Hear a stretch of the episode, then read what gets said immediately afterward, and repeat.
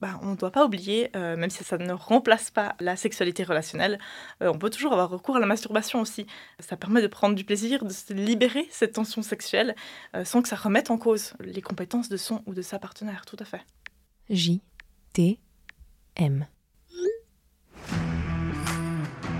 Je t'aime jusqu'aux étoiles. À faire pâlir tous les marquis de Sade. Je t'aime. T'es ma petite trottinette. T'es mon homard. Ma vie. Moi, mon bas-frontière.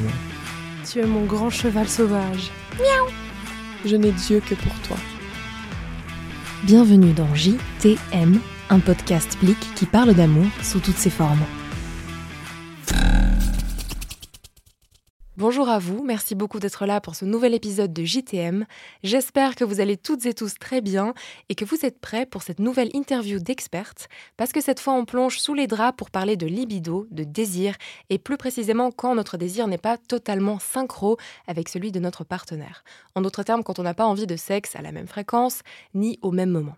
Donc ça peut ouvrir tout un tas de questions. Est-ce que j'ai un problème de ne pas avoir envie plus souvent? Est-ce que ça veut dire qu'il y a un problème dans notre couple Qu'il ou elle me trouve moins désirable? Comment gérer le refus de l'autre, etc. On va voir aussi que ça relève pas mal de stéréotypes, pas mal de clichés qu'on peut désamorcer un petit peu pour mieux vivre notre sexualité.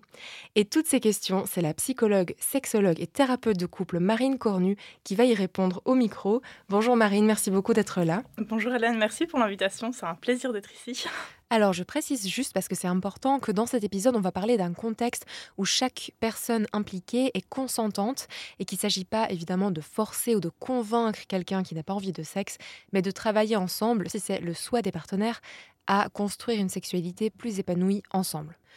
Donc, pour la première question, est-ce que cette désynchronisation des libidos, c'est quelque chose que vous constatez souvent lors de vos consultations? Est-ce que c'est fréquent? Pour répondre à votre question, c'est effectivement une problématique que je rencontre fréquemment. Euh, J'observe effectivement que beaucoup de couples euh, souffrent de cette euh, différence de libido et ils s'attendent en fait justement à rester dans ce désir spontané euh, du début, comme si c'était naturel finalement. Et du coup, bah, c'est le drame parce que bah, voilà, les désirs de chacun ils sont désynchronisés et c'est le drame tout simplement. Et pourquoi c'est un drame? C'est parce qu'on a justement ce rêve de sexualité spontanée, comme vous dites. Est-ce qu'il y a un, un peu un cliché romantique autour de ça que vous constatez Oui, en partie. Pour moi, la différence de libido entre les deux partenaires, elle est vraiment expliquée par le fait que le couple il va traverser différentes étapes, notamment au niveau relationnel, euh, à savoir justement passer de la phase de passion à une relation plutôt amoureuse. C'est justement une phase de passion où c'est une période qui intervient justement au début de la relation. Euh, c'est une période intense en émotion, durant laquelle on est comme transporté par une énergie totalement extraordinaire. On voit l'autre comme euh, l'être idéal, l'être parfait. Et d'ailleurs, nous-mêmes, hein, on se montre sous notre meilleur angle à ce moment-là. Parce que bah, on a le désir de séduire, mais aussi d'être séduit à ce moment-là. C'est cette idée-là qu'on idéalise tellement l'autre. Et finalement, bah, le désir, il est souvent très très fort à ce moment-là. Les deux partenaires essaient de se rejoindre euh, l'autre parce que l'autre, il est encore inconnu. Et il y a ce désir-là du début. Mais finalement, bah, au bout d'un moment, ça évolue forcément. Et bah, naturellement, la relation, elle évolue vers une certaine période d'amour euh, après un certain temps hein, qui varie euh, entre chaque couple. Euh, ça peut être de trois mois à deux ans, tout dépend des couples. Ah, c'est pas trois ans, comme dirait un certain auteur. non, effectivement, c'est vrai que ça dépend vraiment. Il y a, je rencontre des couples, ça dure trois mois. Il y a des couples que oui, ça peut durer deux, trois ans maximum. Après, ça s'entretient à la passion, effectivement. J'allais dire, ça peut durer pour toujours quand même. Ça peut durer pour Ah. toujours, mais ça demande du travail. Un Mhm. couple demande du travail, c'est pas inné. Parce qu'effectivement, on a, bah, le- quand on est dans la passion, il y a cette. Comme un cocktail d'hormones, euh, on est shooté à ça complètement. Et puis avec le temps, bah, c'est plus l'hormone de l'attachement qui prend le dessus. Et quand on commence bah, à ce moment-là à percevoir l'autre tel qu'il est réellement, avec ses qualités, ses défauts, euh, l'amour pour moi, c'est le fait d'accepter l'autre avec ses qualités, mais aussi bah, les petites choses euh, du quotidien qu'on peut appeler défauts en soi. Et du coup, bah, forcément, quand on voit l'autre tel qu'il est, on devient aussi bah, moins dépendant de l'autre, plus autonome. Et on, justement, en parallèle de ce changement, bah, le désir spontané, il diminue. Malheureusement, il diminue. Et d'ailleurs aussi, bah, ce que j'aime bien faire le parallèle, c'est euh, avec la mise en ménage. À l'heure actuelle, effectivement, on a tendance à cohabiter très très vite, justement dans la phase de passion. Et du coup, bah, ça a un impact sur la sexualité euh, relationnelle du couple. Et à ce moment-là, bah, effectivement, dans cette phase de passion, euh, on ne prend pas conscience que la cohabitation va appliquer quelque chose dans le nous, dans l'entité du couple. Donc on a l'impression effectivement que de vivre ensemble, ça va renforcer nos sentiments amoureux, qu'on va finir par faire perdurer cette passion encore plus. Malheureusement, la réalité est un petit peu différente. ça se passe pas exactement euh, comme ça. Euh, quand on emménage ensemble, euh, on complexifie la relation dans le sens où on doit bah, se poser des questions sur le plan logistique.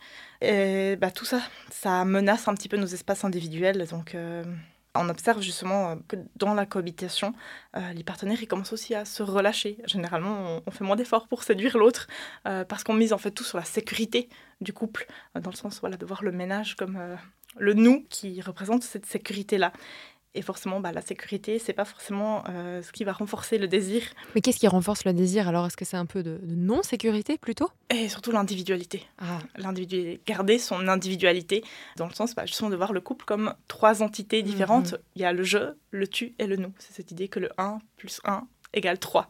Euh, et ça, c'est quelque chose de très important de garder cette individualité-là à ce moment-là. Donc c'est pas une fusion complète, mais de garder un peu le, mystère de l'autre, la part qui lui appartient, le jardin secret, comme on dirait de manière un peu plus cliché. Est-ce que ça, ça aussi, ça peut renforcer Ça participe à ça, notamment. Mhm. Euh, effectivement, trop de fusion, euh, ça tue la sexualité parce que finalement, bah, si on sait que notre partenaire il est constamment à côté de nous, il n'y a plus le fait d'aller à la rencontre de l'autre. Mhm. Euh, et oui. Mais ça, finalement, est-ce que c'est grave? Parce que là, dans ce que vous me dites, oui, il y a peut-être parfois, je pense que ça dépend aussi des couples, une petite baisse de la libido quand on se met en ménage selon ce qu'on vit dans le quotidien, etc.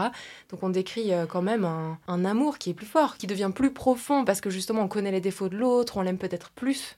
Donc est-ce que c'est finalement grave qu'on désire un petit peu moins? Non, c'est ok de moins désirer effectivement euh, son partenaire, forcément, ça va changer. C'est normal que ça change, effectivement. Là où ça pose une problématique, c'est au moment où les couples en souffrent. Euh, pour moi, c'est là de voir euh, si le problème est existant ou pas.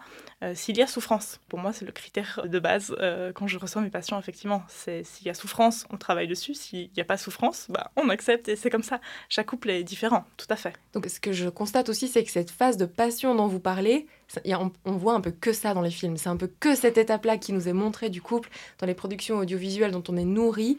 Est-ce qu'il y a finalement une envie qui n'est pas que la nôtre de vivre ça pour toujours? Est-ce que c'est aussi ce qu'on voit à la télé dans les séries qui nous communique cette envie que la passion dure pour toujours Complètement. La société nous renvoie exactement ça. Moi, je fais beaucoup référence euh, face à mes passions aux, films. Mhm. Effectivement, les films, ils nous montrent euh, que c'est des couples qui peuvent être 10, euh, 15 ans ensemble et la passion, elle est toujours aussi intense qu'au début. Le désir, il est spontané. Et malheureusement, non, c'est pas la réalité. Et c'est important justement d'en parler pour pouvoir aussi ben, un peu désamorcer ce mythe-là de la spontanéité.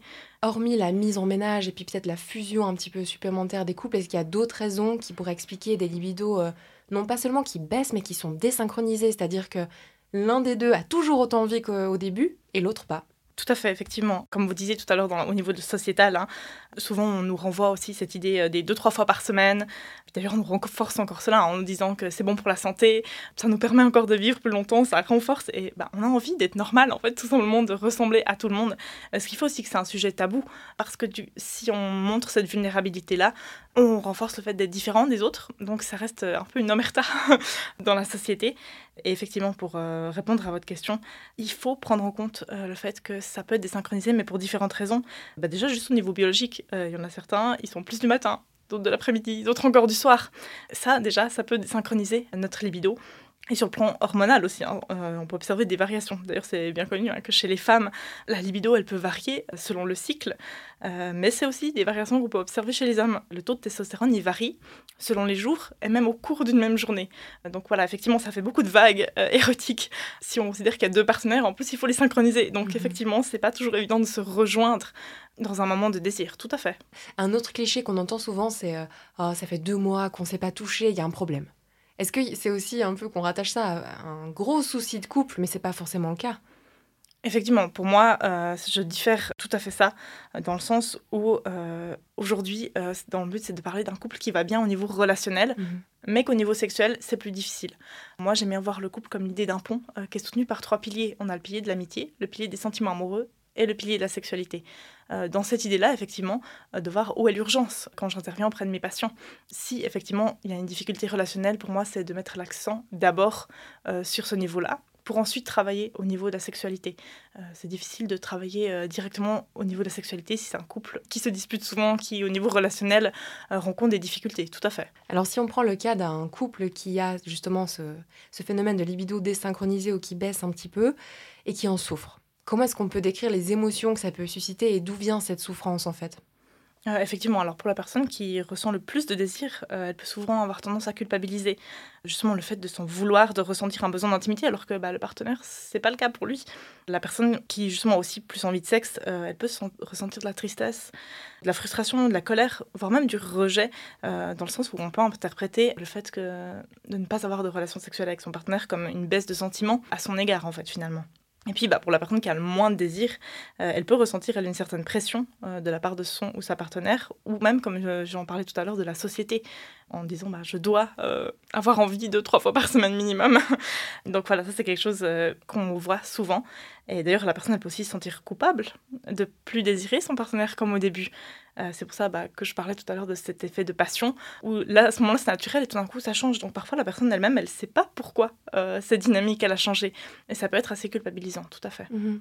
Mais est-ce qu'on peut aimer quelqu'un vraiment avec autant de passion qu'au début, voire avec plus de force, sans avoir forcément envie de sexe tous les jours Bien sûr. C'est très personnel. Tout dépend euh, à quel niveau on situe la sexualité dans le couple. je rencontre effectivement des couples qui me disent ben, nous, on a beaucoup d'amour, beaucoup d'amitié. Ces deux piliers-là sont très forts et la sexualité, euh, bah, c'est tout simplement juste pas notre truc. Et mhm. c'est OK. Euh, et à l'inverse, on a des couples pour qui la sexualité, c'est un fondement du couple. Donc voilà, c'est quelque chose qu'on rencontre effectivement dans les deux sens. Et bah, c'est aussi le fait d'accepter tout un panel. On est tous et toutes différents, différentes. Et c'est là la richesse finalement qui fait aussi euh, où c'est important, c'est effectivement de rencontrer un ou une partenaire qui partage euh, quand il y a des difficultés. C'est souvent parfois ben, quelqu'un qui considère la sexualité comme un pilier du couple et à l'inverse, euh, un ou une partenaire pour qui ça n'a aucune importance. là, effectivement, ça peut poser des problèmes un petit peu plus profonds. donc, effectivement, de trouver quelqu'un avec qui on peut s'accorder. et puis, on peut aussi évoluer apprendre à aimer ou peut-être se rendre compte qu'avec le temps, c'est moins important. J'adore, on débusque plein de clichés aujourd'hui. Il y en a encore un, un préjugé, c'est que c'est souvent les hommes qui sont plus demandeurs que les femmes. Je pense que c'est un peu euh, un stéréotype aussi véhiculé par les films, parce que les hommes, ils ont toujours envie et ils doivent avoir... Euh, ils sont prêts à bondir à chaque instant. Dites-moi que c'est faux aussi. Je vous confirme, c'est faux. Effectivement, ça renforce euh, ce cliché de virilité. Hmm. L'homme viril, il doit avoir envie de sexe constamment. et dans ma pratique, c'est pas toujours effectivement ce que je rencontre. Ça m'arrive aussi de rencontrer des hommes qui viennent euh, consulter en disant bah j'ai une perte de libido et ça me pose problème, je comprends pas pourquoi. On tend à voir que c'est plus des femmes, mais aussi il y a un biais euh, dans le sens où bah, dans mon cabinet, euh, je reçois des gens ils viennent pour ça. Il y a aussi plein, plein de personnes, il faut prendre en compte le fait qu'il y a des gens, ils ne viennent pas consulter et qu'on ne rencontre pas. Donc oui, peut-être que les hommes, ça leur pose peut-être plus un problème et qu'ils viennent plus consulter. Mais oui, ça m'arrive effectivement de rencontrer euh, parfois des femmes qui viennent en se plaignant que leurs maris euh, n'ont plus de désir. Ouais, donc c'est de nouveau quand c'est vraiment désynchronisé que ça pose problème. C'est quand c'est pas pareil chez les deux. Si ça baisse en même temps chez les deux, vous avez l'air de dire que c'est OK. Euh, si pour le couple, ça ne cause pas de souffrance, tout à fait. Voilà. Ah, donc il y a aussi des personnes qui viennent ensemble, on n'a plus de désir ni l'un ni l'autre et on en souffre ensemble. Tout à fait. Ok, et là il y a des solutions? Bien sûr qu'il y a des solutions, toujours, il y a toujours des solutions. Euh, justement, euh, quelque chose que je recommande souvent à mes patients, euh, c'est justement de se prendre le temps, de se reséduire. Parce que finalement, bah, au début, on met tout en place pour se séduire, et puis après, finalement, c'est très confortable. Le couple, c'est dans cette idée de sécurité où on reste, et c'est confortable, et c'est ce qu'on cherche. Hein. On cherche tous, les êtres humains, à avoir une sécurité relationnelle et personnelle. Donc effectivement, je recommande souvent à mes patients euh, de s'organiser des rendez-vous en tête à tête. Euh, voilà, ça peut être euh, une sortie au restaurant, une journée au spa, mais aussi tout simplement juste de se faire un souper, juste tous les deux, d'allumer des bougies, de mettre un peu de musique et de prendre le temps de se parler, de se regarder, de s'écouter. Et tout à l'heure, je parlais du mythe de la spontanéité. Et justement, la plupart de mes patients, ils réagissent en me disant Bah oui, d'accord, c'est gentil ce que vous nous dites, mais en même temps, c'est un peu triste de devoir planifier nos rendez-vous parce qu'il bah, n'y a rien de spontané là-dedans. Et là, justement, euh, j'aime beaucoup intervenir en disant bah non, la spontanéité, c'est de nouveau un mythe. Effectivement, vous disiez, on déconstruit beaucoup de mythes. Euh, au début de la relation, quand on commence à se fréquenter, on se donne rendez-vous, on planifie nos rendez-vous, on sait déjà qu'à la semaine prochaine, euh, on va voir l'autre, on l'a noté dans notre agenda. Par exemple, de se dire, bon, on va aller se faire un cinéma. au final, tous les deux, on sait très bien que le film, c'est juste une excuse. Parce qu'avant, bah, voilà, on s'est douché, on s'est fait toute belle, mm. tout beau, on se montre séduisant envers l'autre, et puis on fait traîner aussi le rendez-vous de plus en plus on propose d'aller boire un dernier verre, etc. Euh, donc en fait, au final, avant de partir même au rendez-vous, on sait déjà qu'on va avoir une relation sexuelle le soir. Mais souvent, comme on a dans toutes ces hormones de passion, on se rend pas compte de ça. C'est comme naturel. Euh, mais en fait, ça, c'est important de déconstruire en disant, bah oui, en fait, en amont, vous savez que vous allez avoir une relation sexuelle ce soir-là. Et c'est quelque chose de réintroduire ça, finalement, dans la vie du couple qui dure. Comme un préliminaire de 6 heures euh, au restaurant. C'est ça, exactement. Exactement. Et ça, c'est quelque chose qui participe énormément, euh, parce que finalement, quand on est dans la routine, ah, on est moins là-dedans. on oublie de prendre du plaisir. Et pour avoir des relations sexuelles, ça demande de se préparer en avant en amont, pardon, psychologiquement. On ne passe pas un claquement de doigts euh, de je n'ai pas de désir sexuel. Là, maintenant, on va avoir une mmh. relation sexuelle. On n'a pas de bouton on-off. Et puis d'autant plus quand on a des enfants, je pense que c'est encore plus compliqué et que ça demande encore plus d'organisation, euh, Tout à fait. logistique en fait. Complètement. Et ça, c'est des choses parfois que les couples qui ont des enfants, euh, qui viennent me voir en me disant euh, Oui, effectivement, euh, bah, c'est difficile quand on a des enfants. Je leur dis Mais vous avez le temps de venir ici une fois par semaine. Hmm. Donc, peut-être qu'on va réduire les séances. On se voit toutes les deux semaines. Mais entre-temps, vous faites des rendez-vous, vous mettez en place ça. Mais ça demande de l'organisation, bien sûr. Il est chargé, ce, mot spontané. Hein. Je me souviens à 12-13 ans, quand on avait les, les petits carnets d'amitié, il fallait remplir dedans les caractéristiques de votre partenaire idéal souvent c'est un peu spontané, avec de l'humour. Puis il y avait toujours ce mot spontané, quelque part je le voyais souvent apparaître. D'où il vient ce mythe de la spontanéité? Pourquoi est-ce qu'on le glorifie autant? Euh, le mythe de la spontanéité, il est de nouveau lié à la passion. Euh, on est complètement transporté, on est comme sur un petit nuage, et la moindre chose que l'autre fait, on a l'impression que c'est spontané. Dans cette idée-là que tout notre monde est idéalisé, on est sur notre nuage. Mais c'est juste parce que c'est nouveau en fait. C'est nouveau, Hmm. Complètement. On peut euh, réintroduire une espèce de fausse spontanéité dans le couple. Euh, parfois, j'aime à dire, voilà, si on veut travailler le côté spontané, on peut aussi se dire, euh, une semaine sur deux, on s'alterne la responsabilité des sorties, et puis comme ça, ça laisse un petit peu de spontanéité en disant, bah, l'autre va trouver quelque chose, je sais pas encore quoi. Mais ça met la pression aussi, a l'impression d'être spontané, de d'avoir envie tout le temps, d'avoir envie en même temps que l'autre. Est-ce que c'est pas aussi un petit peu la pression qui fait qu'on souffre de pas vouloir du sexe en même temps que notre partenaire et de pas être aussi euh, allumé constamment que ce qu'on peut voir dans, certains films ou séries. Et si on enlevait la pression, tout irait mieux finalement. Complètement. Hmm. Complètement. D'où cette idée-là que bah, c'est quelque chose, la sexualité, c'est quelque chose qu'on co-construit euh, en couple. C'est à deux qu'on construit une sexualité relationnelle. Tout à fait. Ou à trois si on a un Ou à trois, exactement. Ou plus encore.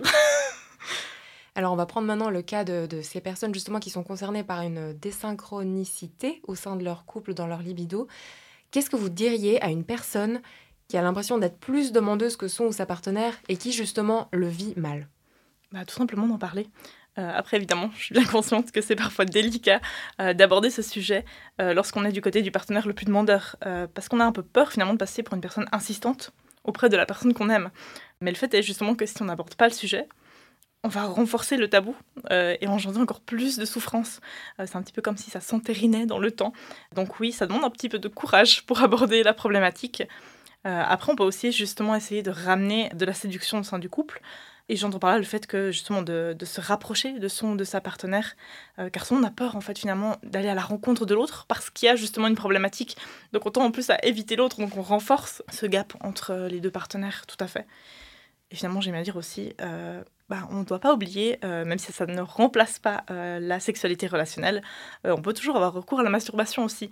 Ça permet de prendre du plaisir, de se libérer cette tension sexuelle sans que ça remette en cause les compétences de son ou de sa partenaire, tout à fait. Encore un immense tabou parce qu'on, je pense qu'on se dit souvent ah j'ai pas le droit, je devrais pas avoir besoin de me masturber vu que j'ai un ou une partenaire. non, idéalement, je trouve que c'est quelque chose qu'on devrait parler déjà au début du couple, de normaliser le fait que oui, on devrait idéalement maintenir une sexualité personnelle, parce que finalement c'est la seule sexualité qu'on maîtrise.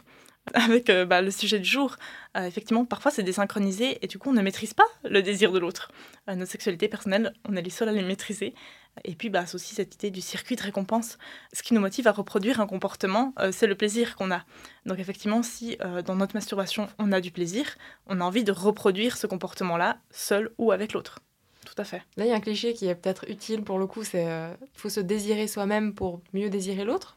Oui, je pense que la masturbation participe aussi à ça, d'apprendre à aimer son image corporelle. Mm. Euh, et ça, c'est d'ailleurs ce que je recommande justement pour euh, les personnes qui ont moins de désir, de réapprendre à se connecter à son corps, d'enrichir son monde fantasmatique. D'ailleurs, la masturbation, ça permet de se réapproprier son corps, d'améliorer son image corporelle et de choses qui sont très importantes quand effectivement notre libido est au plus bas. Euh, Mhm. C'est difficile d'avoir envie de l'autre et de se sentir désirable quand soi-même on s'aime déjà pas. Il me semble que parler de tout ça, c'est assez difficile, c'est assez compliqué parce que on est assez vulnérable, on a peur que l'autre nous rejette, on a peur qu'en parlant de quelque chose qui nous semble pas tout à fait joué, ça va se ressortir une énorme problématique et que le couple explose. Comment est-ce qu'on peut apprendre à oser parler de ça? Est-ce qu'il y a des mots, des tournures de phrases qui peuvent un peu initier la conversation? Alors le conseil que je donne généralement, c'est de parler de la sexualité avec simplicité et Mhm. authenticité. Car finalement, la sexualité, c'est juste un sujet comme les autres. Euh, c'est nécessaire de désacraliser un petit peu cette sexualité, car finalement, c'est juste un sujet naturel qui fait partie de la vie. Et puis, bah, elle peut aussi être abordée avec beaucoup de tendresse, euh, car c'est un moment de partage la sexualité avec l'autre. Donc, de prendre aussi la discussion comme un moment d'échange, d'intimité aussi avec l'autre. Et moi, j'aime dire effectivement que de communiquer, ça permet de dire à son ou sa partenaire qu'est-ce qu'on aime, qu'est-ce qu'on n'aime pas, de mieux se connaître. Et puis, bah, justement, si on donne ces clés-là à l'autre, bah, finalement, euh, le couple peut aussi mieux fonctionner et on renforce aussi la confiance au sein du couple. Et puis d'ailleurs, bah, mes patients, ils, me relatent souvent, hein, effectivement, que d'avoir pu échanger euh, de manière honnête euh, et d'avoir su se montrer vulnérable aussi, euh, quelque chose qui est parfois aussi tabou au sein du couple, face aux difficultés sexuelles que l'un ou l'autre peuvent ressentir, bah, ça permet en fait au final de se rapprocher. Souvent, c'est ce qu'ils me disent. Et puis pour favoriser cette discussion autour de la sexualité, je conseille souvent aux patients d'utiliser des supports. Euh, ça peut être des jeux de cartes. Euh, Il y a un jeu que j'aime énormément, c'est le jeu Discutons de Merci beaucoup, que je trouve extrêmement bien élaboré. Euh, mais l'échange entre les partenaires, il peut aussi se faire suite à la lecture d'un livre sur le sujet, d'un podcast par exemple aussi, en, en amenant le sujet en disant bah, j'ai écouté un podcast, j'ai lu un livre. Qu'est-ce que tu en penses, toi? Et puis d'aborder le thème de la sexualité à partir d'un support, c'est beaucoup plus facile. Et à l'inverse, qu'est-ce que vous diriez à une personne qui a moins souvent envie d'avoir des relations sexuelles que son et sa partenaire et qui se sent coupable ou peut-être même inadéquate ou qui a l'impression qu'elle a un problème tout simplement Tout à fait. Euh, D'abord, bah, je commence toujours à demander à la personne si elle vit actuellement une période compliquée au niveau émotionnel, car c'est important aussi euh, de normaliser que la, libido, elle ne peut pas toujours être rutilante, parfaite, euh, au top. Parce qu'on sait effectivement hein, qu'il y a des événements externes de la vie, euh, ça peut être la perte d'un emploi, euh, une maladie, un deuil, euh, ça va venir bousculer notre vie sexuelle. Euh, D'ailleurs, j'en profite aussi pour mentionner que c'est aussi le cas pour des événements joyeux, une grossesse, un accouchement, l'arrivée d'un bébé euh, au sein d'un couple. Et dans ces événements externes qui peuvent survenir, euh, bah, effectivement, il peut s'agir d'une période qui devient plus fragile au niveau érotique et c'est bon d'accepter ça juste comme une phase de la vie. Après, évidemment, si c'est une problématique qui dure et que la personne, justement, comme vous disiez, elle a moins envie de relations sexuelles et qu'elle en souffre, euh, bah, je conseille dans un premier temps justement de prendre soin d'elle, euh, tant sur le plan physique que psychologique. Ce que j'entends par là, c'est le fait que bah, si on souhaite maintenir du désir au sein du couple, c'est nécessaire de préserver sa bulle personnelle. C'est pour ça que c'est important de se reconnecter à sa propre individualité dans cette idée de nouveau euh, du 1 plus 1 égale 3 euh, et de continuer tout au long de sa vie, de nourrir cette propre intimité, de développer euh, de nouveaux centres d'intérêt, de continuer des activités qu'on faisait quand on était célibataire, euh, de maintenir ça, parce qu'effectivement c'est seulement quand on a repris contact avec son individualité qu'on peut ensuite aller à la rencontre de l'autre, car effectivement le désir il se développe dans cet espace qui existe entre le soi et l'autre. Donc oui, se reconnecter à soi finalement, même si ça peut paraître contradictoire. Est-ce qu'il y a des cas dans lesquels une baisse de libido, euh, peut-être brusque, devrait euh, encourager la personne à consulter son médecin généraliste pour une problématique euh, plus physique? Oui, effectivement, c'est ce que je constate parfois chez les hommes qui viennent. Souvent, je remarque que c'est souvent eux qui souffrent le plus parce qu'ils ne comprennent pas. Les femmes sont plus habituées avec le cycle menstruel d'avoir des variations, mais les hommes parfois ont des chutes de libido brusques. Effectivement, parfois, je- j'envoie mes patients juste aller faire. Un test chez leur médecin pour euh, vérifier le taux de testostérone, ça peut expliquer.